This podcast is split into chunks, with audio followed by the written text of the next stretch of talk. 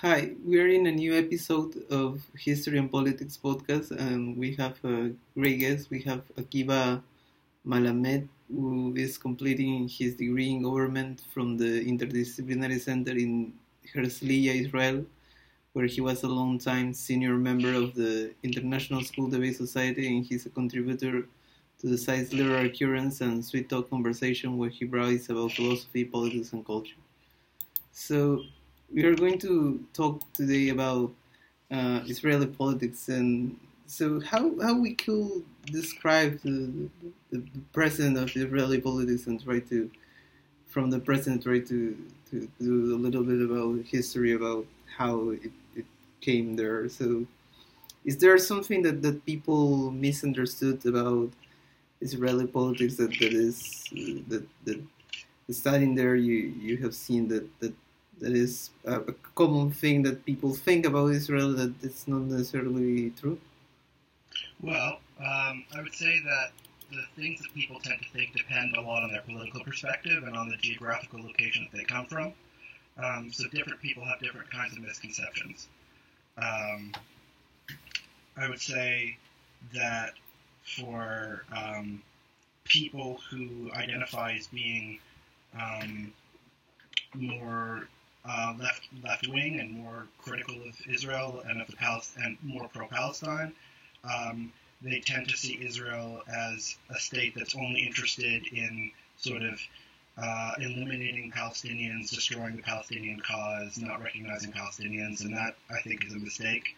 And then for people who are more right wing, um, there's this perception that Israel is only interested um, in self-defense and protection and in, in, you know ensuring that the Jewish people can continue and that all the things that they do to Palestinians are just pieces of that um, pieces of pieces of that goal. Um, and so, depending on your political perspective, people tend to simplify the conflict um, into saying that uh, mistakes were made primarily by Israel or primarily by Palestine. Um, and so, depending on who you're talking to, you're going to have different mistakes that come up. Okay, and but there is, for example, I, I think it's very curious that at least from Latin America we don't hear that much from from Israel. The, the few things we hear is that Israel tries to sell itself as a startup nation, but at the same time, as far as I know, taxes are quite high. So it's it's kind of contradictory that that kind of pro-business mentality at the, the same time higher taxes. So, so how you could describe that? Yeah, so I would say that um, Israel sells itself as being sort of obviously very innovative uh, because it has been in a lot of different areas, um, whether that's in business or science or, you know, there's a lot of Nobel Prize winners, that kind of thing. Um, and it's true that the startup industry is very innovative, right? Like the there have been a lot of major companies that have come out of the startup industry, uh, industry from Israel, uh, companies like Waze, um, a lot of connections to companies like IBM. And um, those sectors of the Israeli economy very innovative. Um, but unfortunately, the rest of the Israeli economy is not uh, very innovative. So the high-tech sector was deregulated in the 1990s uh, when Benjamin Netanyahu was the finance minister. And that resulted in a big high-tech boom and a lot of innovation in that area of the economy, especially in the knowledge sector of the economy. Um, but the non-high-tech areas, the places where most of the population still works, right? Uh, manufacturing, service industry, a lot of the main areas of the economy, um, agriculture, continue to be highly regulated, uh, continue to be highly taxed. Um, there are a lot of state-owned enterprises that continue to exist. So outside of the high-tech sector, Israel still has a lot of state intervention um, and regulation that limits the growth that might be possible. Okay, but I, I think that there there is a lot of of how how how to describe it. I mean, it is very curious and, and complex. I, I, was reading a, a book review about Netanyahu and, and a recent um, a recent uh, book about him, and and he's a very kind of polarizing character, and he. I, I suspect he has. Um, it's it's very curious the what, what you're describing because this kind of, of, of complexity that, that exists with with uh, a state that is innovative and at the same time is has higher taxes. It reminds me a, a little bit about Sweden, which also has it, it, it maybe not use the term startup nation, more like the humanitarian superpower, but but anyway, it's it's very startup friendly. I mean, there are a lot of startups, particularly in Stockholm, and at the same time they have very high taxes, much more higher than, than Israel, and and I, am not seen necessarily as as, as as quite that strange now that I think about it. But the, the issue that is quite curious is that uh, technically we and in general we identify Netanyahu as, as the right and and that the right has had um, a much stronger power for ma- many years. So still, it's kind of surprised that the level of taxes hasn't get low because I mean, Peru has also has basically a right wing governments all this is existence basically. So I mean, they're they are not very interested in in in in do the regulation, but they haven't raised taxes as in other countries in Latin America. So, in that sense, I, I guess that one will think there is a little bit more less orthodoxy in the right in Israel for some reason. Yeah. So I would say that the right wing in Israel is defined primarily not by economic issues, but by nationalism issues and by security issues. So it's defined primarily by Israel, the conflict that Israel has with the Palestinians, and it's defined by the, Israel's relationship with its neighbors um, and the countries in the region. So being right wing in Israel isn't necessarily make you capitalist or free market.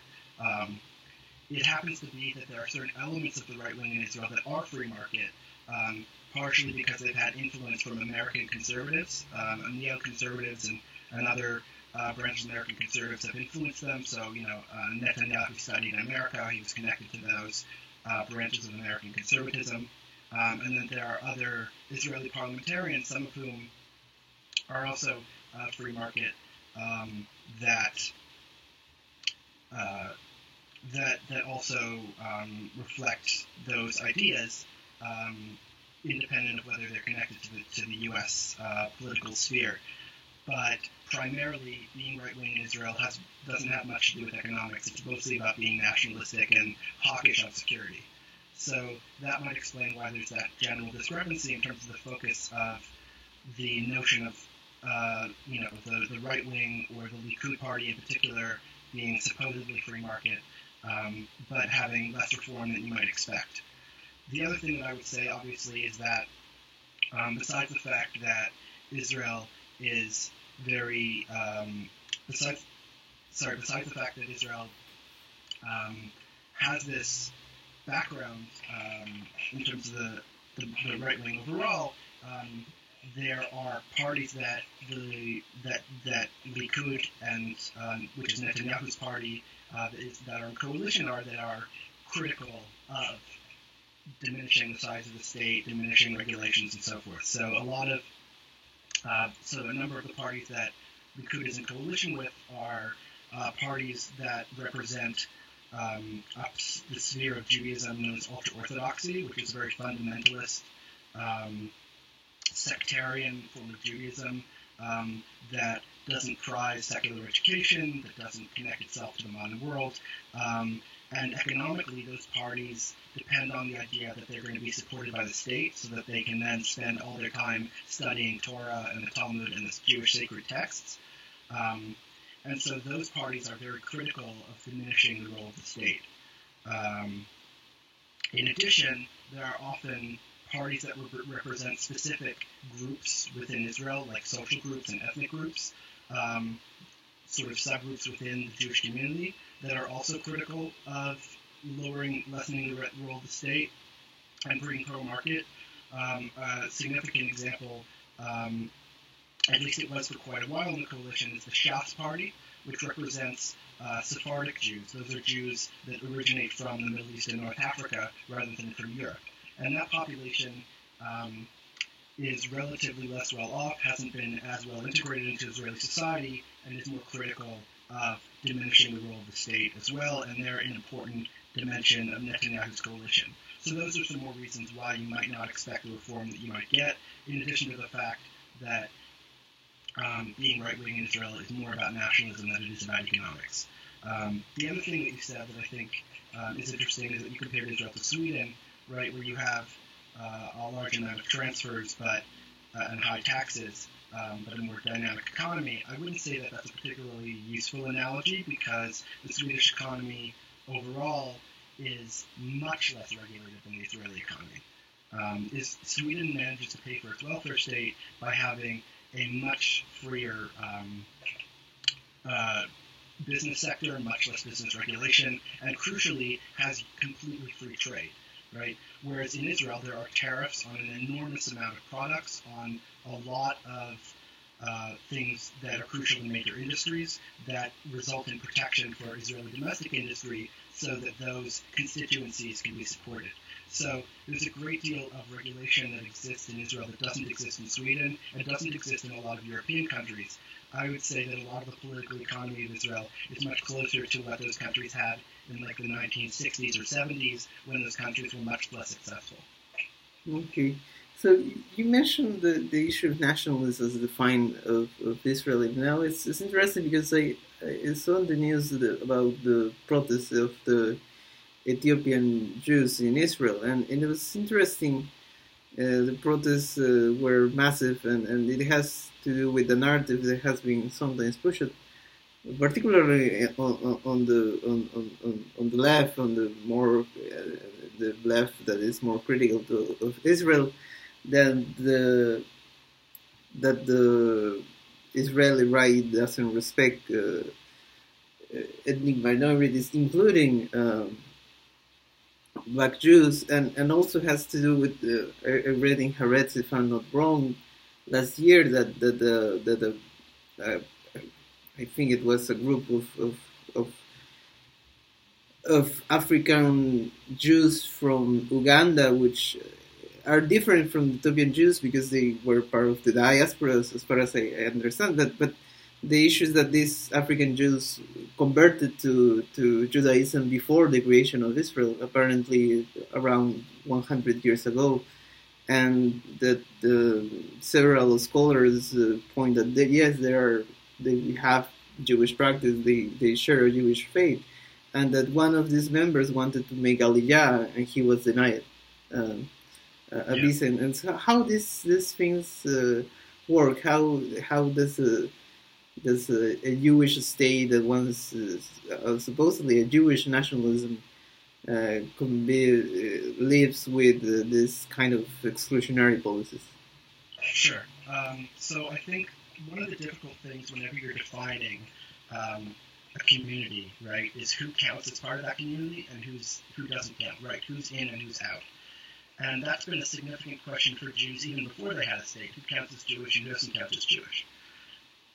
And a lot of that has to do with the, the ways that the Jewish religion, uh, because Judaism is an, is an, ethnicity as well as a religion, um, defines who is Jewish. And that is usually that they have a lineage that uh, is in accordance with halacha, which is Jewish law, uh, which requires that you have a Jewish mother, um, and that their mother is Jewish and their mother is Jewish, and so on and so forth. Um, and that you come and that generally there's sort of a tradition of the community that you come from that we can recognize has had a long Jewish presence, such that we can trust that your background is not um, sort of um, kind of connected to other influences that might change um, your religious practice and then change, therefore, therefore change your ethnicity. Um, that's just the way that traditional Judaism thinks about um, that thinks about the character of whether you count as being Jewish. Um, and for a long time, because of this need to define it, um, this was less important because before the state, Jews could live in all kinds of different communities um, with different sorts of rules and standards, um, and they didn't have to define who was in and out as rigidly. Um, but because Israel is a state, uh, is a state, right, rather than just a Jewish community, um, it, the matter of who is Jewish becomes a, a function not just of rules, uh, of the technical rules of Jewish law, but also of who is politically has power, whose priorities are put in place. Um, and so, unfortunately, there are uh, is sort of what you might call a kind of internal Jewish racial hierarchy, where the people from, who are of European uh, descent, Ashkenazim, like myself, and uh, are sort of often have the most power in society, are the most respected.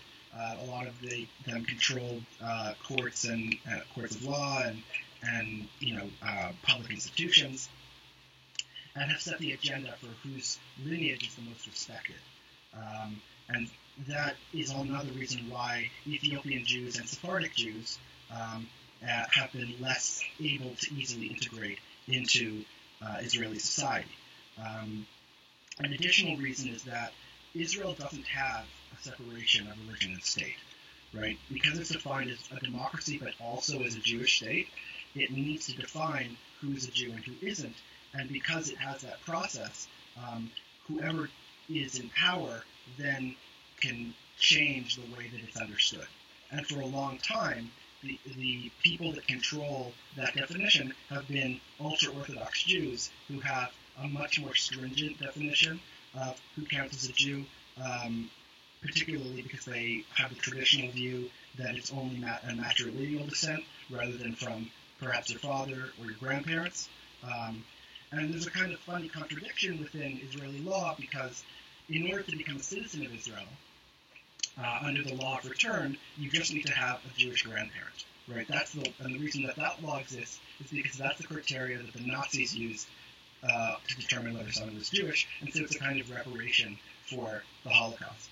Uh, the problem is that internally within Israeli society, um, there are all kinds of uh, so the, within within Israeli law that are separate from the law of return.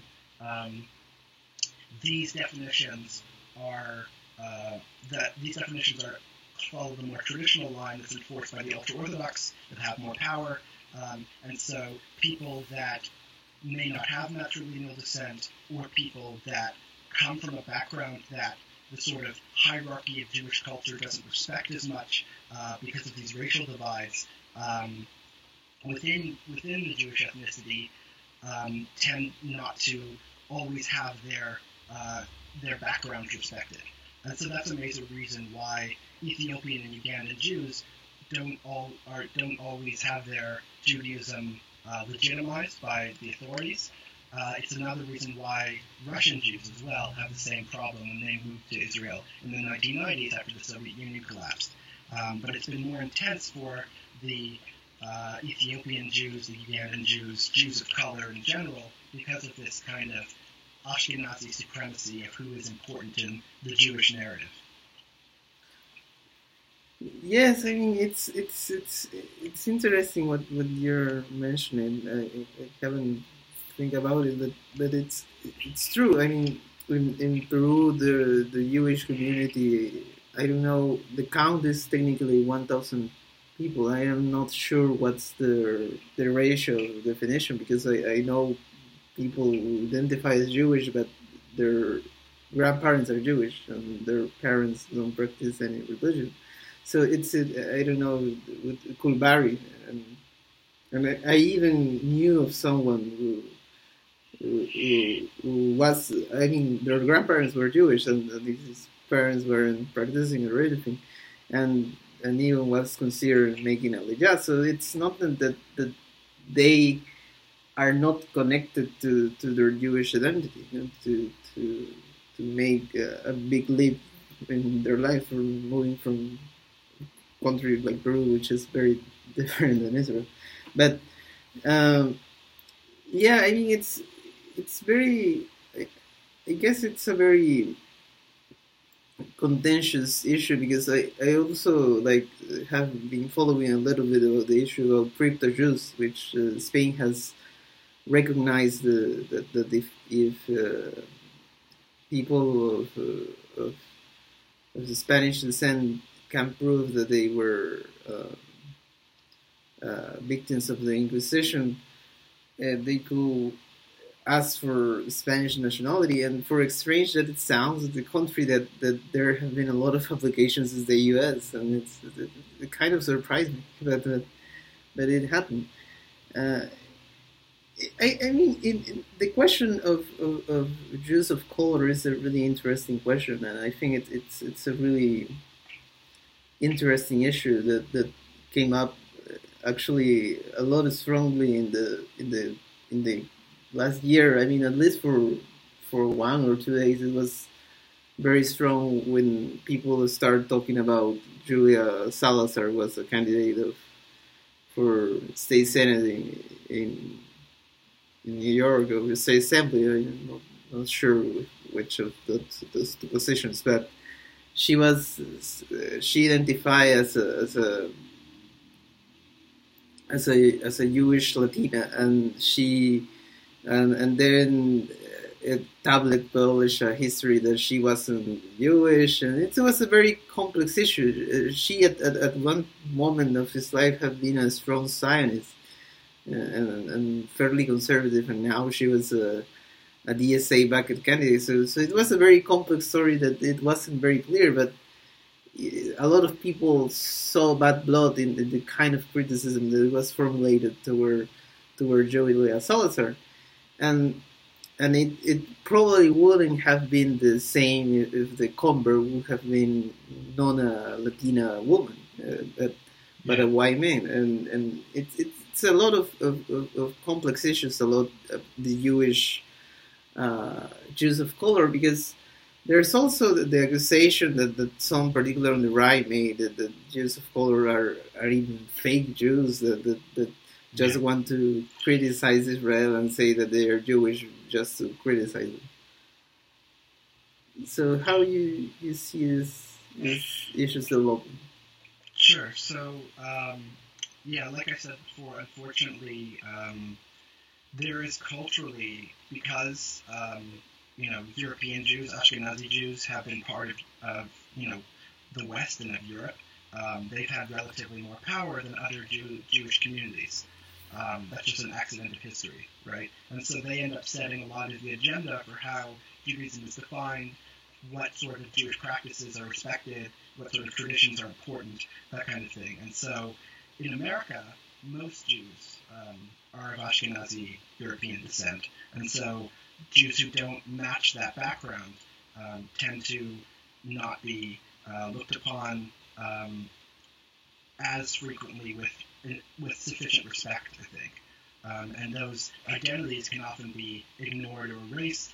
Um, it's especially bad in the case of black Jews, uh, Ethiopian Jews, Jews from Africa. It's not quite as bad for Sephardic Jews, whose cultural presence has been much stronger and much longer um, but it's definitely true that in the U.S. case, uh, there's an Ashkenazi dominance, and it's also true in the Israeli case. Um, and it's why, for example, even though the Ethiopian Jews in Israel have their own uh, religious traditions um, and sort of slight differences in the way that they interpret Jewish law, um, those traditions have been less respected and acknowledged by uh, the Israeli authorities because they differ from some of the practices that Ashkenazi Jews uh, engage in.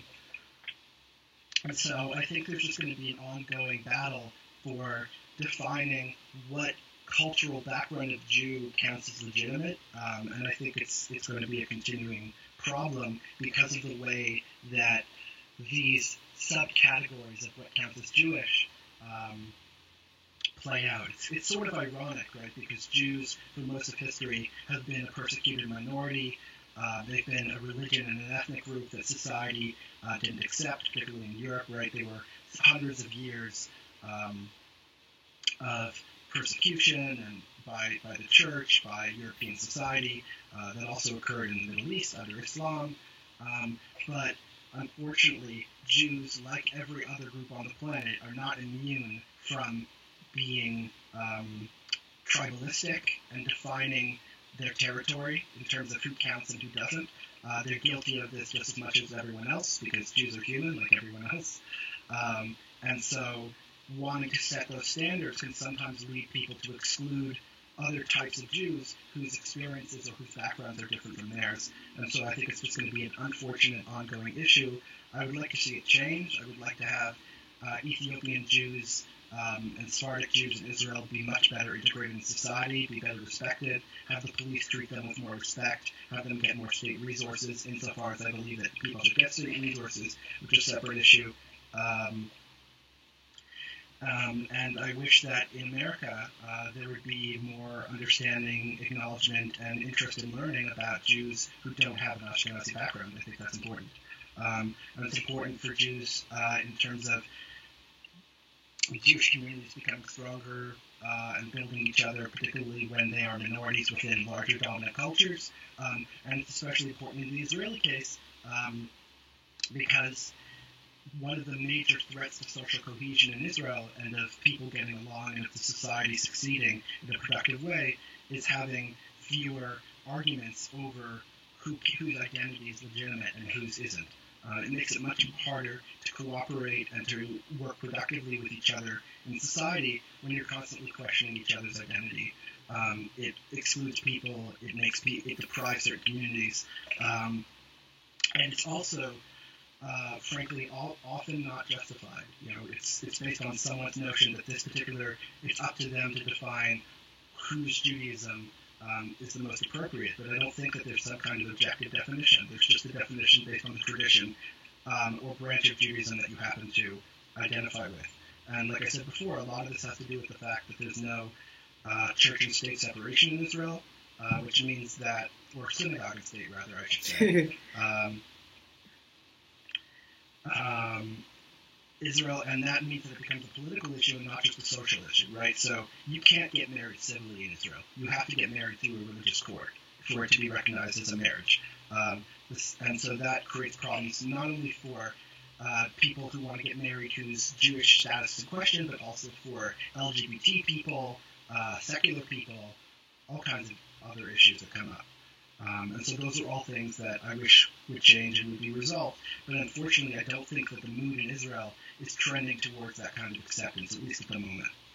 Yeah. So continue with the the questioning about about culture and Judaism. So one of the other uh, common uh, clashes that seems to, to be in Israel is that that ultra Orthodox population in Israel is growing and at the same time, we have the vision that particularly Tel Aviv is a very liberal place where it has a very vibrant LGBT community.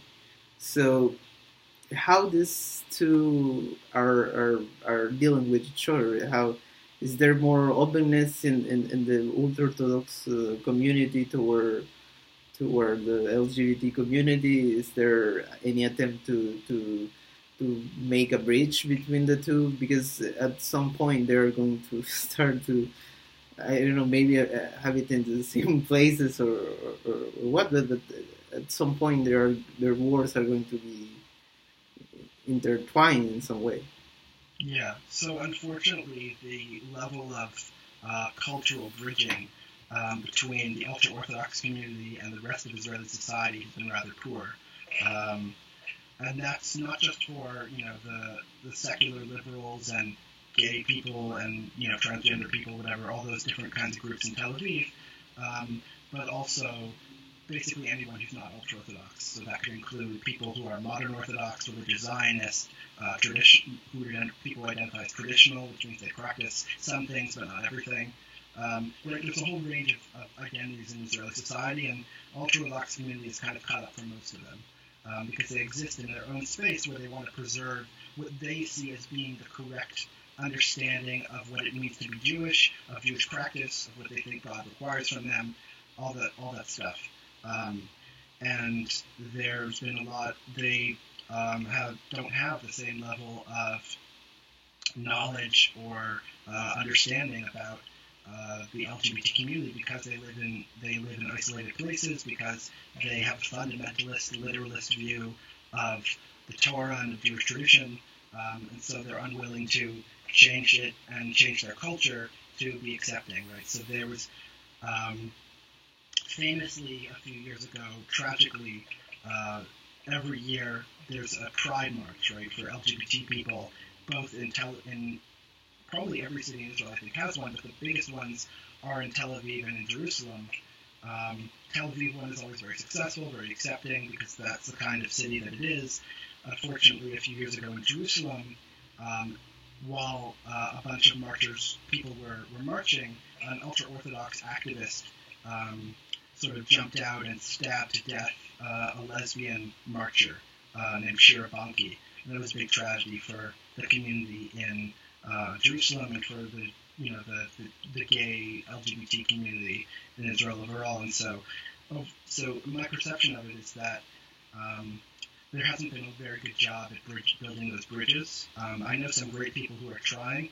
Um, I have some friends uh, who are who are in the gay community that uh, try and host dialogues uh, with people in um, Zion Square, which is a major uh, major square in Jerusalem, uh, where there are a lot of shops and people you know people go and buy stuff um, and, and you know get groceries and that kind of thing. Um, and you know they hold like uh, LGBT flags with uh, the Jewish star on it to say, you know, that we're Jewish people too. We're part of the society. You should include us. Um, it gets a lot of people who aren't very gay friendly upset, uh, but it means that those people try and talk to them, right? They're like, "Why are you holding this flag? Why are you why are you doing this? You know, using our symbol this way?"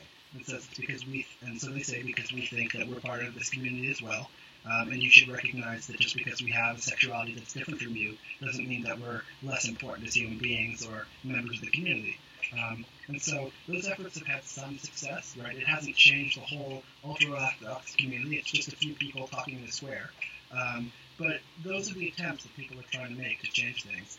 Uh, and I hope that it'll continue and grow.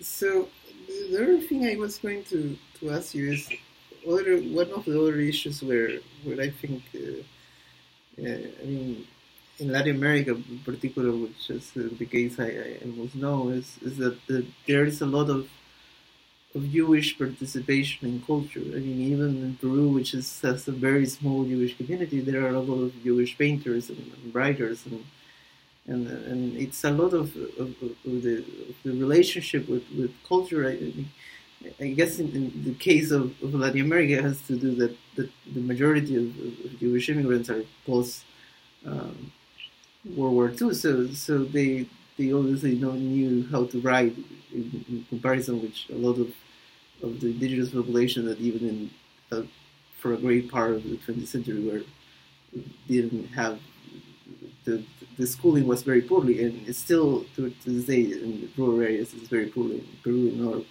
countries with large uh, indigenous population, but for different reasons, we, we associate Jewish uh, the Jewish community with culture. Also, in the American case, in the case of Hollywood and and, and, and the New York artistic scene, and and that is also an issue with, with Israel because uh, when people a lot of times associate Israel is, is, is with, with its cinema in particular, which is the, the form of art that is most um, easy to, to to to show, I guess, in, in general ways, because translating books uh, is, is more complicated, and, and sometimes uh, mounting art exhibitions or bringing a band could be more more more expensive. So and, and, and, and it's still, I think the, the film scene in, in Israel is very diverse. I mean, one could see some films that are quite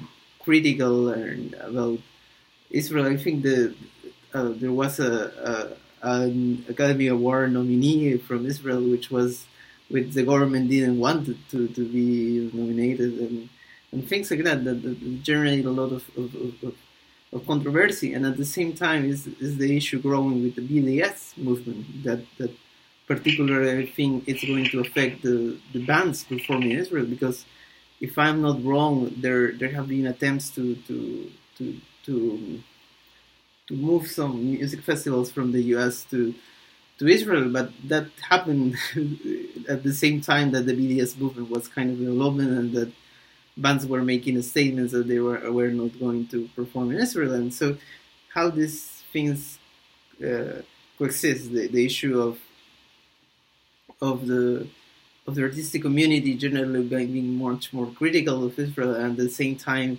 a boycott from, from overseas that, that is going to restrict the, the access of Israelis to to to art and culture. Yeah, so I mean, I think you're certainly right that Israel is extremely innovative culturally. Um, there's a lot of great art and in you know a wide variety of areas, musically, in film, um, TV shows that are really amazing um, and uh, should be better known. Um, actually, Netflix just picked up a whole bunch of Israeli productions, um, so hopefully those will be exposed to global audiences pretty soon, um, which I'm excited about, looking forward to. Um, and yeah, there's some great films, films like Beaufort, uh, that famously, uh, and Waltz with Bashir, both that had critical views of the Israeli military, um, but were lauded as you know, as art as artistic triumphs that I think are, are wonderful films. Um, so yeah, I, th- I, think that background is certainly very prominent, and I hope it continues. Uh, in terms of the BDS movement, um, although I can recognize many of the goals that they have in terms of changing Israeli policy, um, I'm not a right-wing, um, pro, sort of hawkish uh, person when it comes to the Israeli policy and conflict myself. Um, and so I recognize that those goals are important, and I would like to change them. I'd like to end the occupation of the West Bank and end the blockade of Gaza and change a lot of the Israeli pol- the policy that the Israeli government does that I think are misguided. I think that BDS is the wrong uh, position to take. Um, and that comes out of a larger perspective that I have that sanctions in general are the wrong approach to deal with changing governments. Um, I think what you end up doing is punishing the population of a country for the actions of a government with very little effect on particular on the actions of the government itself. And so basically what you do is you provide not only Israelis but Palestinians and anyone who lives in the area of culture and music and things that could actually uh, build bridges and heal divides, right? Art is an important connector of people who have different backgrounds. Um, and, and deprive people of that opportunity in ways that um, just make things less, uh, you know, let, let, uh, less positive for, for Israelis and Palestinians and the people who live there. So in general, um, I would say that BDS is a mistake um, and should be avoided. I would say that's true in terms of art, but I would also say that's true in terms of financial and economic investment, right? So people are often afraid of, say, that companies should divest from Israel um, because um, because it ends up, you know, uh, allowing Israel to do, do better economically, um, and therefore allows the Israeli government to be to to continue and be supported, right? But ultimately, what happens when you have divestment is that the people suffer, right? There are fewer jobs, there's less economic opportunity, people are more poor, more desperate. There's very little incentive for them to be more likely to trust each other, to come to agreements, to figure out how to resolve the conflict. Um, and it's just as true that these companies um, support the jobs of Palestinians um, and uh, people that are negatively affected by the conflict uh, as, it, as, it, as it hurts uh, Jews and Israelis. So, in general, I think the BDS movement is a mistake um, that people from a leftist perspective, not from a right wing perspective, should reject.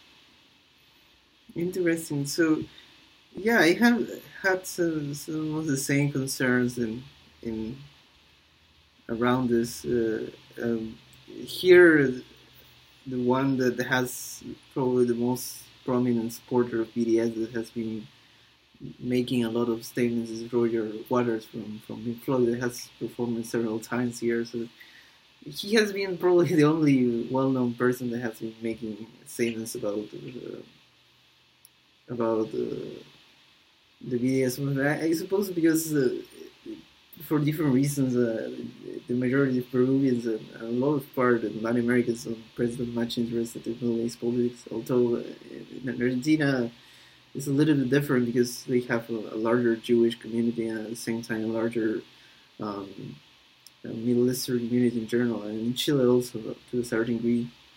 In Brazil, maybe to, to a certain degree, in, in, in urban areas at least, but but in general, not not as much concern. But but I, I I think it it, it, it also works toward alienating uh, the, the, Israeli public, and, and actually it could backfire and make the, the, the Israeli public become even more reactionary and, and, and more sympathetic to the right-wing message about the, the, the, the war is trying to boycott the Israel, that Israel has to, to take a more strong stand against uh, against everyone, and and I think that it's kind of dangerous. Um, so I, I think I agree with you on, on the BDS issue, but I was going to, to ask you because now I think it's going to be a new elections in, in Israel. So how, how do you see this panorama being developed? Um, I'm not sure that I have great predictions. Um, there are a number of parties that have come out um, that shift the landscape slightly um, in terms of some of the some of the numbers about who people might vote for. There's always there are often attempts to create um, parties that break the, the binary of right wing versus left wing, right? So the Likud party uh, versus um, the Labor Party. Sometimes also, now sometimes, at least it was for a while, calling itself the Zionist Union, um, an attempt to out nationalize the nationalists. Um, the anyway, so in the recent elections, there, there are some center parties that are trying to gain ground to uh, position themselves as moderate voices. Uh, there's a party, I think, um, by Benny Gantz, who's a former um, who's a former general, um, to uh, be some sort of less extreme voice. I mean, the problem with a lot of these parties, uh, sorry, it continues. An- another party that is still prominent, I think, um, from the previous elections is Kulanu, um, um, which means uh, all of us together. The uh, there's the Yesh Atid Party uh, that Yair Lapid runs, the former news broadcaster that also positions itself as centrist. And I would say uh, that the problem with all these parties is that they end up being very vague. Um, they're not very clear what they stand for, except that they're not extreme. Um, and they end up kind of just being political opportunists and going with whatever um, you know coalition ends up making it into power. Um, and in the case of people like Lapid um, and um, uh, Moshe Kahlon's um, Kulanu, they ended up just coalitioning with uh, you know Likud um, and being sort of just falling in line. So I, I, doubt that that will make a huge amount of difference unless they're willing to ch- challenge uh, the current um, status quo in striking out a more specific position that's different from uh, either Likud or Labor. Um, and then the other party, I think one party that will be kind of interesting is um, there's a, a, new party that uh, Naftali Bennett, uh, who used to be head of um, Yehudi, which is the Jewish Home, Party, which is the extremely right-wing, uh, far-right party that um, was has been um, in coalition with Netanyahu for the past while. Um, he broke off um, from from Yehudi, saying that it was you know not as not successful. It was too much going with what Netanyahu wanted because Netanyahu, relative to Yehudi, has been a bit more moderate about the Palestinian conflict, um, and so um, he started this new party. Um, I think uh, I don't remember the exact name, but it's something like the True Right um, Party, um, right, or the, the, sort of the you know, I think it's something like Hayam Hayamin Hanachon, something like that. Um, so, so there's this you know upstart right wing party that's a splinter party from an even smaller, more right wing party um, that was in coalition, and so we'll see whether that takes away votes from uh, from Jewish Home uh, whether that you know upsets Bayit Yehudi. Another important thing is that Netanyahu's polling has fallen a lot over time because of the corruption scandals about him, him and his wife misusing government funds. Um, and so that might damage his popularity in terms of the number of votes that he gets. I'm not sure what will happen. Um, I do think there's, some splintering on the right. Uh, there's a lot of unclear middle parties. Um, unfortunately, the the the Labour Party um, is somewhat unclear about what its messages and its goals are. Um, it doesn't have a sort of clear message, clear position on the conflict that's very different from Likud's. Um, and its leadership um, is not is, is not particularly inspiring, um, and it's fairly weak, I think. Um, and so a lot of the different sides of Israeli politics are sort of in flux, um, and it makes it unclear whether um, what what the outcome will be. Um, you know, I'm not I'm not sure what's going to happen. Um, you know, Likud and Netanyahu have been party power for over a decade, longer, um, and and they've continued to kind of rest on the fears of the Israeli public that the uh, status quo with the Palestinians is going to change, um, that sort of these cycles of violence will continue, and we need to be protected. Um, and so, you know, if they can continue that sense among the public, then they might have a better chance than anyone else. Um, but I think that the lack of confidence in Netanyahu, the perception that he's corrupt, um, uh, might might make a big difference. So I'm not I'm not completely sure, but those are all factors to keep in mind. Okay, so the, the other thing I was going to ask you is what about the developments in the, for saying some words, the, the extra parliamentary far right, for example, the the people that have been complaining very strongly and, and, and sometimes even with open racist statements about the African refugees and, and also the, the people that are protesting uh, marriage between Jews and in particular with, with Muslims, but basically with, with anyone who is not Jewish. So how, how are these developments of doing how how this are they also relating with the electoral and political stuff or are they mostly extra parliamentary in their work? Yeah, so I mean, I would say that there are elements on the right that have those opinions. Um, you know, I think people like uh, Ayelet Shaked, uh, who is sort of the you know the, the right hand woman or whatever, uh, to to um, uh, Bennett from Jewish Home, um, has said pretty horrible things about Palestinians, Arabs, uh, African refugees, um, that are um, that are, are problems um, and reflect a larger trend on the right. Um, Regev, um, uh, who's an important uh, pro-Netanyahu politician, um, has said things about African refugees being, you know, cockroaches and aliens and illegal aliens and other pretty pretty racist, awful stuff. Um, and so, yeah, that stuff is pretty prominent in, in certain parts of the right wing, and uh, I wouldn't consider it particularly positive. Um, and uh, it's definitely there. Uh, there are right wingers, I think, who are more moderate, uh, who are less, uh, who are more interested in figuring out constructive solutions to integrate um, refugees, migrants who are less hostile to the presence of non-Jews in Israeli society. Um, I think uh, people like uh, Haskel um, and uh, even maybe Amir Ohana are in the Likud party are, are more interested in, in that kind of reconciliation. Um, but yeah, there's definitely a rift on the right about the level of integration and um, sort of uh, like sort of populist communitarian um, rhetoric and platform that they want to have, um, and that's that's concerning for me um, as someone who supports having a, multi- a, multitude of different kinds of people live in Israel, um, that that's a big issue. Um, and I hope hopefully it will change, uh, but I'm not optimistic. Yeah, one thing that I was going to, to ask you was about also continue speaking about this really right was the the fact that there has been a lot of of, of articles and, and, and, commentary made about uh, the Israeli relationship with the European far right, you know, and, and well now even the, the American far right uh, or American.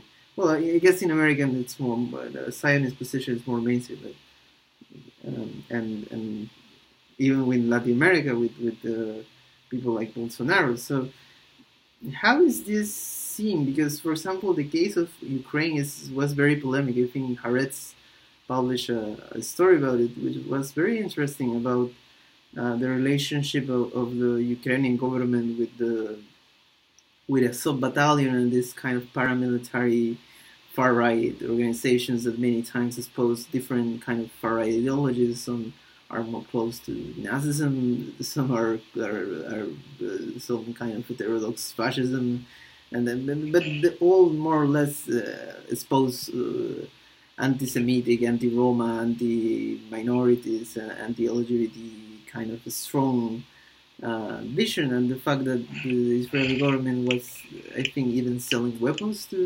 to to Ukraine, and but then somehow these weapons end up not in the Ukrainian military, but in the hands of the of these uh, paramilitary groups uh, that are uh, that, probably the, the Jewish community in Ukraine doesn't have much sympathy for them. Yeah, so unfortunately, um, there seems to be a trend where authoritarians of different countries like each other because they like authoritarianism, um, and that makes them ignore um, other elements that um, are actually threatening to um, Jews and Judaism, right? So Netanyahu has been very friendly to Viktor Orban uh, from Hungary. Um, he's been relatively friendly with Vladimir Putin, um,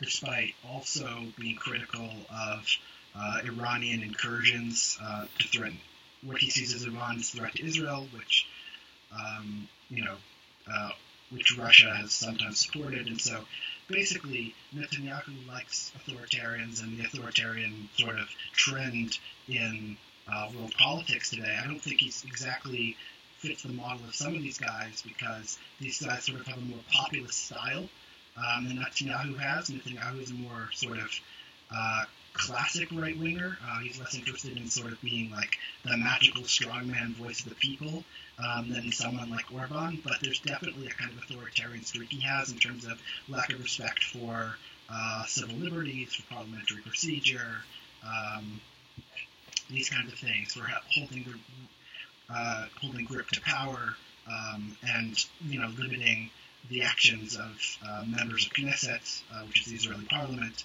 Um, and so there are there are, are stylistic and ideological elements that make Netanyahu and certain people on the right in Israel ignore the fact that um, these people within their own countries are extremely racist and anti-Semitic and a threat to Jews um, because they see them as being, um, you know, they see them as being kindred spirits in a sort of political ideological sense.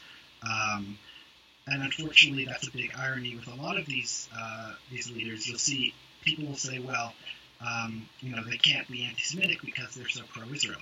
But unfortunately, I think that their support for Israel has much less to do with being with uh, being sort of pro-Jewish, and has much more to do with the idea that they approve of the very intense um, authoritarian uh, militaristic way that Israel deals with uh, its problems than it does to do with being pro-Jewish, right? So they approve of Israel's hawkishness, not necessarily of Israel's status as a Jewish state, and I think you see that with Bolsonaro um, and with uh, and uh, Orban um, and many other authoritarian leaders. So there's a kind of irony there um, in the way that the Israeli right has made connections to these people. Yeah, that, that seems a very kind of, uh, curious development, and I think it's a very, it, it's certainly a, a, very strange issue, and also it has to do that that that, that anti-Semitism is, is present on different kind of of, of political presentations. In, in, in, and, I mean, it's it's it's very curious, but I mean, sometimes the, the conspiracies could, could be made about things that are quite simple. Um, for example, um, some a couple of years ago, uh, Janet Yellen, the, the former uh, head of the of the Federal Reserve in the United States, was in was in Lima, and, and she and she she went to in his day off. She went to the Jewish school in, in Lima, and and actually I, I know about this because the uh, sociologist was working on a thesis about the about the, the Jewish community. Lima mentioned it in a conference, but, but probably I wouldn't have known. Uh, and the only photo that was published was published in the Jewish uh, communitarian publication. So, but I, I, suppose that kind of simple issue could have generated a, a huge conspiracy theory, and and actually. Um, a couple of weeks ago, uh, allegedly left wing uh, politician, which is governor of a, of a region in Peru, uh, tried to, to put a very anti-Semitic message. I, I am not sure if that region even has a Jewish population because most, if not all, the overwhelming Jewish population basically lives in one district in Lima, which is the district which has the three synagogues. Because basically, I think there had at one point one in the in the jungle when there were Sephardic Jews that, that came, but but I, am not sure how exactly now. But but so it's it's really strange this kind of also left wing anti-Semitism and, and some issues around the Labour Party yeah. in the in the in the in the UK and sometimes even in the BDS movement. So I, I well I'm aware of the, the, the right wing anti-Semitism. Sometimes this kind of left wing anti-Semitism is is uh, it gets an excuse among the left for, for different reasons, and, and, and, I think it's sometimes uh, it, it, it's it's a little bit more complex to to to attack because it sometimes is it has a, a different kind of rhetoric that is not of the classical anti-Semitism that that, that that that merged legitimate criticism with, with Israel toward a toward a moral conspiracy theory kind of oriented in the end at, at, at, the same time about about this kind of old tropes about anti-Semitism. So so how, how do you see this kind of, of, of process that it's it's kind of changing but but it's still there? Yeah, so I think you're definitely right that there's anti-Semitism on the left that people don't always talk about, uh, but should be acknowledged is very serious um, and is an issue. Um, and that's, you know, the Labour Party is a great example of that. Um, as is certain ways that BDS activists behave. I don't think BDS itself is inherently anti-Semitic, but I do think that sometimes the way that the certain sorts of people that are pro-BDS think or, or talk about Israel or about Jews can be. Um, so, like you said, there's legitimate criticism of Israel, um, and then there's a certain sort of rhetoric that mirrors some of the tropes of classical anti-Semitism, um, or or certain sorts of unique uh, treatment of Jews um, that you could definitely uh, classify in that way, um, and it's a big issue. I think there sometimes it's because um, Jews. I mean, anti-Semitism is a very complicated phenomenon, right? Um, like all kinds of racism, it can appear in, in weird, subtle ways that are hard to unpack. Um, sometimes, uh, you know, people on the left uh, think about Jews um, using the classical stereotypes of anti-Semitism but filtered through left-wing ideology, right? So Jews uh, have been relatively successful in a lot of societies because Jews have things like a culture that prizes education, right, or um, a focus on um, you know, uh, social advancement, right? Certain cultural aspects that make Jews more successful. Um, but then allow them to succeed in places where sometimes other minorities don't, right? And so then those tropes get pulled out to say that therefore, like Jews are kind of these manipulators of the strengths of power, right? Um, and you see that in sometimes in terms of the way that the left talks about Jews in relationship to finance, right? Um, sometimes when they talk about finance and the way that people control um, control the system, they often reference Jews or reference Israel um, in ways that are problematic, um, and kind of recreate this notion of Jews as, as sort of powerful controllers of the world, right? Um, you also see that in terms of the criticism of Israel, where um, Israel sort of you know controls the, the strings of, of the world's foreign policy, right, or of America, um, you know, that there's some kind of special lobby, that AIPAC is like some kind of Jewish Israel lobby that controls America um, on the left. You see those tropes get repeated. I don't know that everyone who says those things is anti Semitic, but I do think that those ways of talking are anti Semitic. Um, whether the, someone who says it knows that or not, they're repeating notions that are extremely old about Jews controlling and manipulating society. Um, you know, which are completely untrue, right? Like, so for the reason that America is pro-Israel um, is not because lots of Jews are controlling spheres of power, but because a lot of um, Americans um, particularly evangelicals, have a, have a religious or ideological view about Israel as being, you know, legitimate, that makes America more likely to support Israel, right? Because, um, like, demographically, Jews are a tiny minority in America. So the chances that they have this kind of control is pretty unlikely and pretty absurd. But given that most Americans are pro-Israel, it seems pretty obvious um, that this is a better explanation for why Americans are pro-Israel. So yeah, there are a lot of tropes on the left where leftist ideologies ideology can can can make you more likely to um, to create to repeat or engage in tropes um, that uh, exclude Jews or treat Jews uh, in ways that are anti-Semitic. You see this also uh, in the recent um, issue with the Black Lives Matter um, protests um, and also with the Women's March in America, right, where people like um, Linda Sarsour and uh, Tamika Mallory um, have associated with uh, people who've said thing, really kind of obvious anti-Semitic things about Jews, like Louis Farrakhan, um, and, and, sort of looked at them as at, that, at people like that as mentors, um, and and refused to denounce them, and um, and sort of said that Jews can't be uh, an oppressed people because they're not uh, people of color, they're too successful, um, and that's anti-Semitism is a serious concern. Um, I think that notion of, again, like the, the idea that success means that you can't be oppressed in any way, that Jews um, sort of are manipulating people to make themselves important, um, uh, refusal to recognize um, and disassociate with people who are clearly anti-Semitic, like uh, like Farrakhan, um, and and other certain black leaders that have this issue um, are all examples of anti-Semitism on the left that people on the left should take seriously, um, and is certainly concerning um, in the discussion about anti-Semitism.